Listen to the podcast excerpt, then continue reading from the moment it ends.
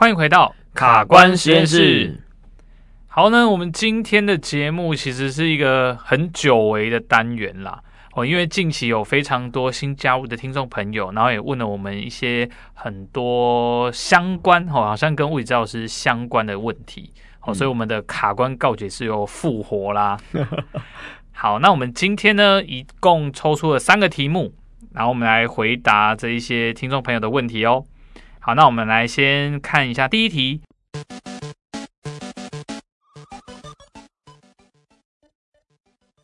第一题是，请问我有时候半夜睡起来会有种手被拉伤的感觉，想知道这个可以透过什么日常训练来改善？万分感谢。好的，这一题呢，老郑你怎么看呢？哎，这个手被拉伤的原因其实还蛮复杂的，嗯哼，跟他前一晚做了什么事情，或者在什么样的状态下睡着都有关系。对，对其实我、嗯、我当时看到这个题目，我自己是有点困惑啦，嗯、因为一般来说，你的睡姿之下，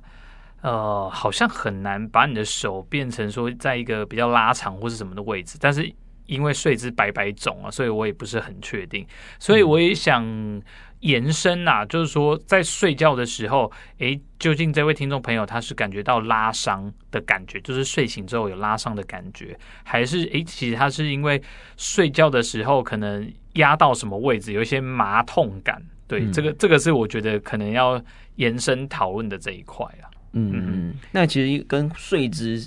呃，应该这样讲，拉伤会产生会在睡姿产生的话，通常就代表。呃，这个肢体被摆在一个被可能被延长的一个状态，对，伸展开来的状态，然后放了一大段的时间，嗯哼嗯哼，对，那就有可能产生这个拉伤的现象，对，或是呢，像是我们之前的节目里面有提过落枕，嗯，哦，落枕这个问题，其实落枕跟拉伤也有那么一点点关系哈，因为当你的脖子、肩颈这边的肌肉呢，如果被摆在一个相对。它比较拉长，而且它可能那个位置是不稳定的，你的这些肌群需要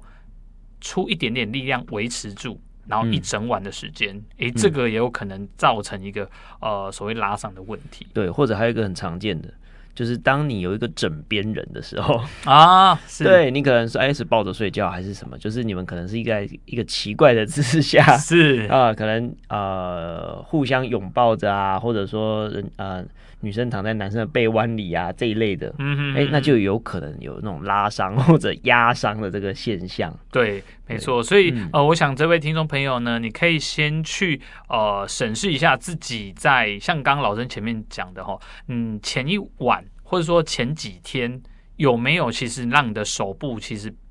面临一个比较容易疲劳的状态哦，比如说你多做了很多运动啊，嗯、或者说有搬重物啊，或拿东西啊，或做家事等等的，让你的手其实已经比较疲劳了。嗯、那通常在比较疲劳的状态下睡着之后，我们以前有提过嘛，在睡觉过程中，其实我们需要不断的变换姿势。嗯，那变换姿势这件事情呢，也可以避免在睡醒后的一些酸痛问题。嗯，哦，这就可以稍微留意一下喽。那我想要提一个啦，就是针对各个听众朋友的困扰啊。如果我们假设他真的是手臂的这些肌肉拉伤，嗯，或者是肩膀相关的这个肌肉拉伤的话，嗯、我提一个建议，这位听众朋友可以试试看了，就是你可以试着准备一个比较大颗的抱枕，嗯哼，或者一个比较大坨的棉被，嗯哼，或是一个男朋友或女朋友，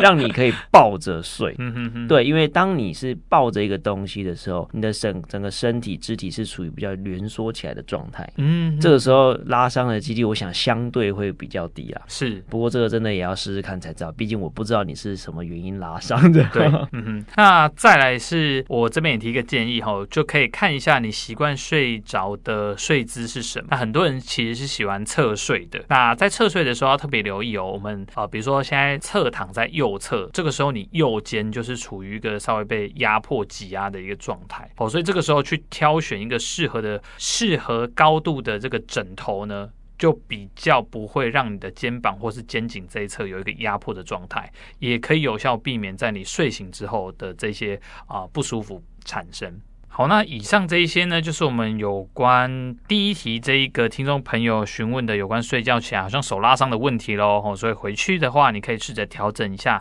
呃自己的这个睡姿啊，或者像老郑提供的，你可以找一个抱枕等等的去调整看看。好，那接着我们来进入第二题哈。第二题呢是有一个观众朋友他提到，就是说他的侄女常常有指甲外翻的问题，然后跟他爸妈讲也不听，所以就有分享了我们的节目，谢谢你啊哈，希望可以有效啦。那期待我们讲拇指外翻。那事实上这个我们在第一季的时候曾经有讲过，对。但是在这一次呢，我们也是在这一集来再稍微简单的回答一下哈。那其实拇指外翻的成因啊，其实蛮多的。那其实有一一大部分呢是跟遗传有关系，嗯嗯。尤其我刚好上个月去上了一个研讨会，刚好就是在得到这种最新的一些研究的数据，然后就有提到，呃，拇指外翻的这个遗遗传的这个问题啊，嗯哼，有一大部分是跟你的第二个指头比较长有关系。哦，就是我们脚食指，对，我们脚的第二个指头，大家可以看看自己的脚趾哈。如果你今天的脚趾头的第二个指头是比你的大拇指还要来的长，是一个最长的一个状态的话，那呃，要说恭喜你嘛，就是你的拇指外翻的几率呢，其实就会高于一般人。很多，哦，这个是一个统计学吗？对，就是因为有有研究显示说，就是今天你如果呃第二只指头是比较长的时候，嗯哼，不论你有没有什么穿高跟鞋啊、穿窄楦鞋的这些习惯，嗯，你都有可能会产生拇指外翻的问题。哦，这个这个很酷哎，我觉得，嗯、呃，因为像脚型的问题啊，我们以前啊其实也接触蛮多的，因为一般脚型我们可能除了知道说什么高弓足、扁平足之外，我们可能还会分希腊脚啊、罗马脚。脚啊，埃及脚啊，对不对？对。那像我们刚刚提到的那个呃，第二指比较长，嗯、它就是属于这个罗马脚，是不是？还是希腊脚？我已经忘记罗马还是希腊，反正就是往欧洲那边去了。啊、OK OK，对。那因为这种第二指比较长指头的这种脚型，当时我们在 study 的时候也会发现，哎，一个统也是一个统计学啊，蛮有趣的。就是说，呃，通常第二指比较长的，通常都是帅哥或美女的脚型。哇，那拇指外翻就是有其代价，这样没错。对，所以所以意思就是说，今天如果这个小朋友他是有呃第二只指头是比较长的问题，然后你他说如果看到哎爸爸妈妈或者说兄弟姐妹也都有的话，哎可能这一部分就真的是遗传来的。嗯哼哼。那遗传这一段我们总不可能叫他投胎。对啊。对，所以但既然有比较高的风险，意味着虽然有可能比较容易拇指外翻，但是我们还是可以尽可能做一些预防的动作。嗯哼。做呃哪些动作可以拿来做预防呢？就第一个就是穿鞋的习惯。嗯哼。穿鞋习惯。大家很很直觉就是说，哦，那我不要穿窄楦头的鞋子。嗯哼。那除了这个之外呢，还有一个很关键的就是你的脚啊，你的鞋子。最好要有一点适当的高度差，嗯、前后的高度差。嗯、好，就是根据统计啊，你如果说你的呃这样一般要走行走，以成年人来讲的话，一般要行走的鞋子，你的那个前后的高度差呢，后跟呢要比前面高大概两公分左右，嗯，会是最适合你长时间行走的。嗯哼，这个时候走路的效率会最高。那这个时候呢，对于大拇指这些指节的负担呢，也会来的比较小一些。对，所以呃，如果说你已经很不幸的已经看到你的脚趾头。第二指指头就是最长的，然后你的在遗传上已经无法回避，就是拇指外翻的高危险群的话，那你在选鞋上就可以再挑选一下，哎，后跟比前掌高大概两公分左右的这样的鞋款，嗯哼，作为你最常使用的鞋款。好，那注意哦，并不是说啊，我这这辈子是不是就完全跟高跟鞋啊、好看的那种窄头的鞋子无缘了？注意，呃，穿鞋造成的脚型的改变呢，主要是剂量问题。嗯嗯，跟你穿多久有关系，所以你偶尔啊，人家结婚啊，参加一些宴会啊活动，需要穿去稍微搭配一下，偶尔穿一下是没有问题的。是，但是你日常生活最常穿的那双鞋子，可能就是要照我们刚刚所说的那个建议呢去做这样适当的挑选。那除了这个之外，还有第二个很重要的，就是要好好的穿鞋。嗯哼，对，我们在之前的集数呃有提到，就是穿鞋这件事情，如果没有好好的去绑鞋带的话，会让你的脚在鞋子里面会有前后滑移的问题。对，会滑。滑动的问题，那这个时候脚趾头就会塞进那个鞋楦里面，那就会让你在走的每一步都像在一直去挤压你的那个大拇指一样，那久而久之拇指自然就会外翻。嗯哼，好，所以呃两个重点，第一个就是穿鞋的习惯一定要记得，脚跟先靠好，靠近你靠紧你的鞋后跟之后，再把你的鞋带一条一条的拉服帖，这是第一个穿鞋的习惯。第二个就是挑鞋的方式，尽量挑选哎前后高低差大概在两公分左右的，嗯哼，不要过高也不要过低，因为这个大概两公。温的距离呢，是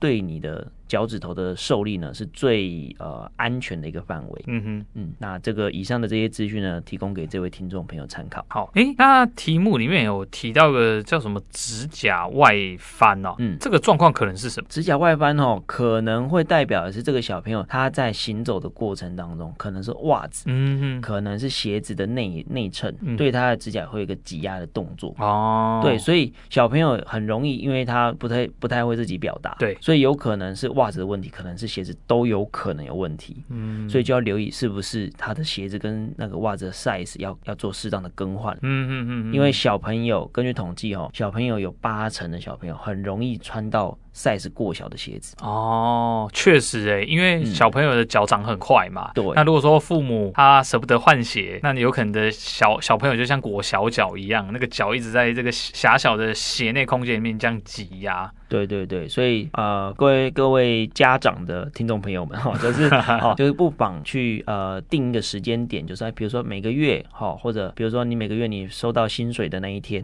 哦，就回去看一下你的你的小朋友的那个脚啊鞋子啊，哎有没有哪里有一些磨损的问题？嗯，比如说脚趾头的指甲，哎有一些被翻上来被卡住的这个问题，你明明有剪指甲，但是它脚脚趾甲的外缘呢，就是哎永远有一种那种飞起来的感觉，往上翘的这种。感觉，你就要特别留意了，代表他在行走或者脚穿在鞋子里面的时候，有有受到一个不正常的挤压，对，而且这挤压可能是持续存在的，那个指甲就会持续的往外翻上来，那就要小心了，嗯、就是该换鞋子喽，或者该换袜子。是，对对对。哦，哎，这个真的很重要，因为其实像刚刚老老郑提到这些，那个小朋友指甲好像有翘起来那个样子啊，嗯，我好像很多亲友的小朋友，我好像都曾经看过他们的脚都有些尾指甲有这样的状况，嗯，嗯，那这个真的，我觉得能避免，能花那个前期的小钱，就把小朋友的脚保护好，这个很重要啦。嗯，对啊，哦，所以还是各位听众朋友，如果已经是当爸妈的，然后就不要省这个小钱的哦，该换鞋我们就赶快把它换掉。对，我想父母都是想要为了孩子好啦。那所以通常他们也不是故意想要去去去为了省钱去牺牲孩子的健康，是，所以通常只是因为哎，可能小朋友几没多几寸，对，有时候太快，对，有时候突然像这种寒暑假的时候会突然暴涨一波，嗯，那。可能长的速度是远超过他本来长的那个那个节奏的，嗯，所以这个时候就要特别，就会很容易产生这些这些可能算是算小小的疏忽啦，嗯，但是这也算非战之罪，是。对，就是就是，但是就养成一个好好的好的习惯，就是说，哎，每个月或者每两个月稍微留意一下小朋友的脚有没有什么呃磨损啊、压到的这些问题，嗯，那你就可以顺呃很轻松的就避免掉小朋友指甲外翻啊或者拇指外翻的这种困扰。嗯，好哇，这个这题真的。是老郑也是为人父母的人哦，所以整个整个分享起来那个说服说服度就很高。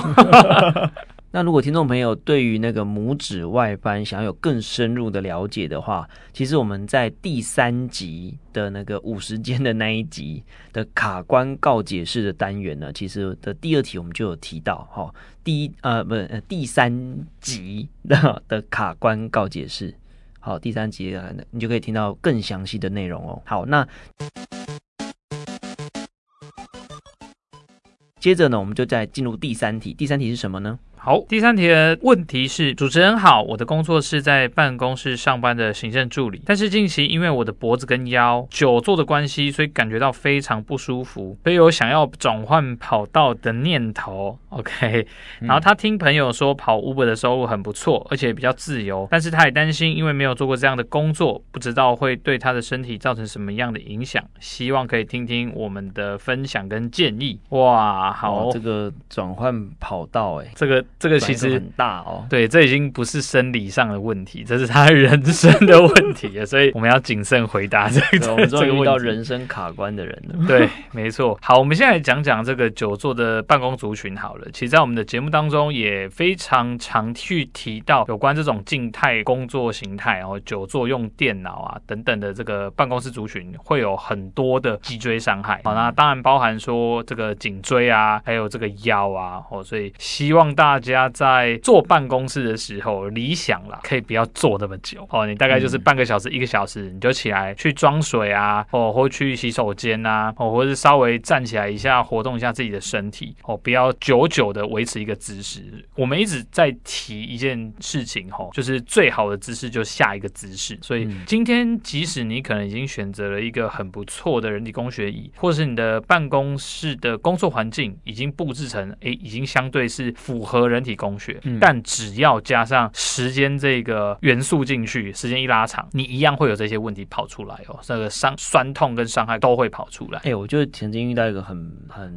让我印象很深刻的案例，嗯哼，就有一个患者哦，他就是好像已经半年还是一年左右没有给我看，嗯哼，然后他一一直以往都是看脖子啊、肩颈僵硬的问题，对，然后有隔了半年还一年，他突然就哎又出现了。嗯哼，然后出现之后呢，我就帮他检查的时候，我觉得奇怪，哎，你的颈椎的状况、脊椎的状况怎么比以前好很多？嗯哼哼，我就问他，我说你你你做什么事情？做是整脊还是什么？做了什么保健还是什么？做了训练干嘛的吗？嗯哼，怎么为什么你的肩颈的状况好这么多？对，他就说我离职了。哦，原来是这个原因，对，是不是？他就真的是就像刚刚阿哲讲，就是他是那种行政的助理，嗯哼，对，然后他就这种小公司的行政助理，所以要包山包海做各种事情，嗯，然后又要直接。面对那种他们老板的那种职长官的压力，啊，所以就整天就是那种肩颈啊、头痛啊都有问题，这些这些地方都有问题，这样。嗯，他一离职就就 骨爷轻伤起来，离职治百病的概念。哦，确实啊，因为这种办公室型的工作，还有那个那个环境，其实是相对比较有压迫感。对对对，但我们不是在鼓励大家离职 啊，对对对对，只是只是分享嘛，聊聊嘛。哦，因为像有时候在办公室里面，可能大公司、小公司。啊，办公室里的氛围有时候是比较严肃一点点。嗯嗯。哦，那当然，我们的姿势其实当然跟我们的工作形态会有关系，但很重要的是，其实跟我们的心理状态也有关系。所以我们可以去比较西方人跟东方人的体态，相对来说就比较不一样哦。因为像西方人，他们其实比较开放一点点，自由一点点，所以他们的姿势体态都是哎大辣辣的。你很少看到就是说西方那边的会有那种严重驼背。或是说站起来揪揪的那种人，我我们是讲健康人啊。如果说真的已经有一些病态，我们就不讨论。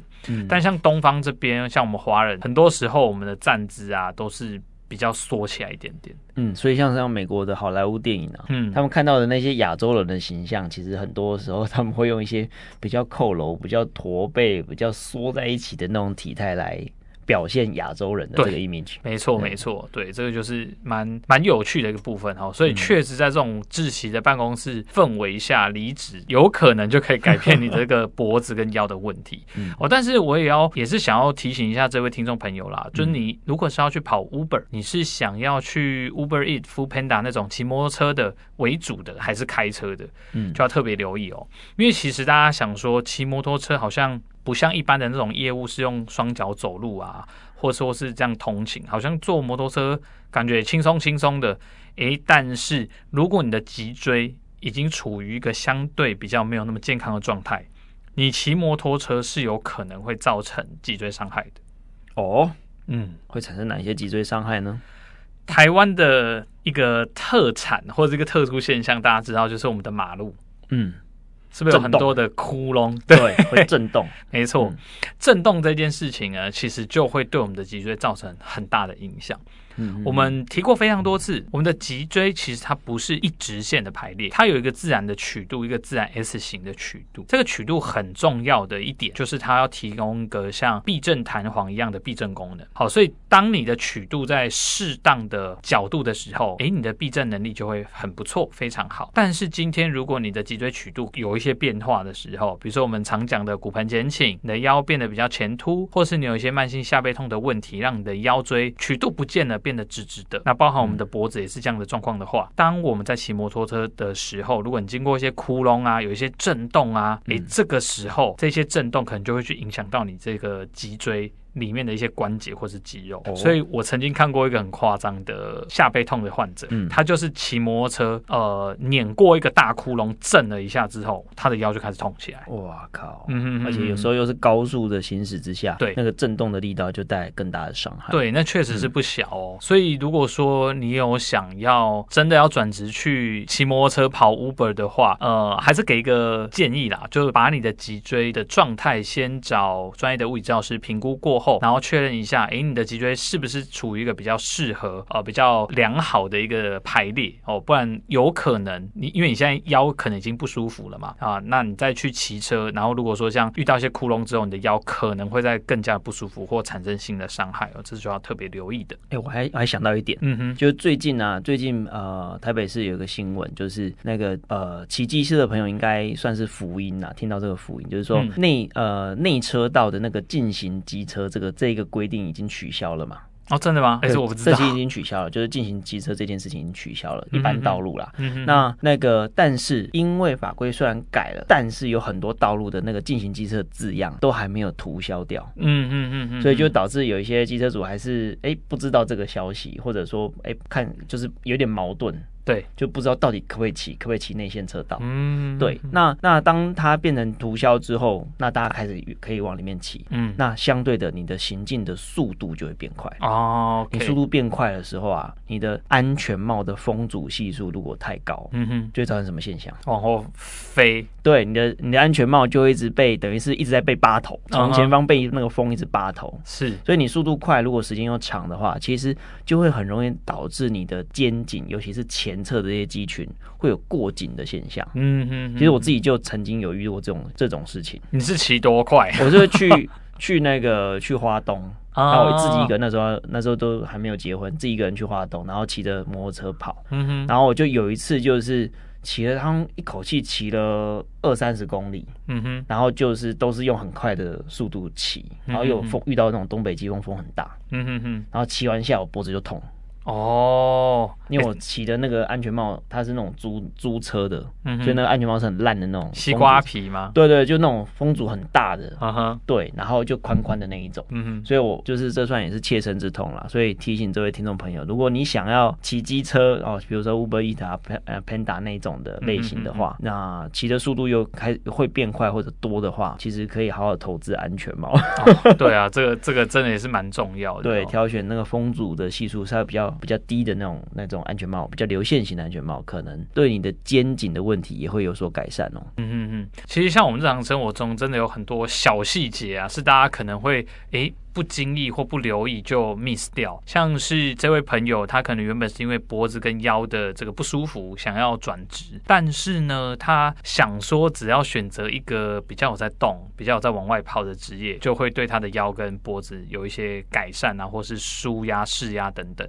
嗯，但是不要忘记哦，其实像骑摩托车哦，包含像你啊、呃，这个台湾。马路窟窿的问题，跟你原本脊椎的状态，然后还有呢，因为你的呃这个跑 Uber 的关系，你可能需要赶单或骑比较快等等的，嗯，那跟你的安全帽其实都会有一些呃针对你的颈椎都会有一些伤潜在的伤害可能产生哦，嗯。对啊，你为了要离开一个坑，结果跳到另外一个坑去，对，这就要特别得不偿失。对，是是是，好的，那这个就会是我们第三题啊，就分享给这位听众朋友啦。好的，那今天呢，我们就找。出了三题是我们听众朋友询问的问题啦，那当然也有可能这也是呃听众朋友其他听众朋友可能会遇到的相关的问题哦，在这边就给大家做一个参考。那我们卡关告解是这个单元呢，未来也会不定期的出现，然后当我们的问题累积到一定程度，那、嗯、我们就会呃专门找一个时间，对，我们就播一集的时间来跟大家聊聊哦，呃听众朋友遇到的这些问题的，所以大家都可以大方的留言呐，就是说有什么遇到生活当中。大大小小的卡关的地方，不一定是卡住关节了哈，就是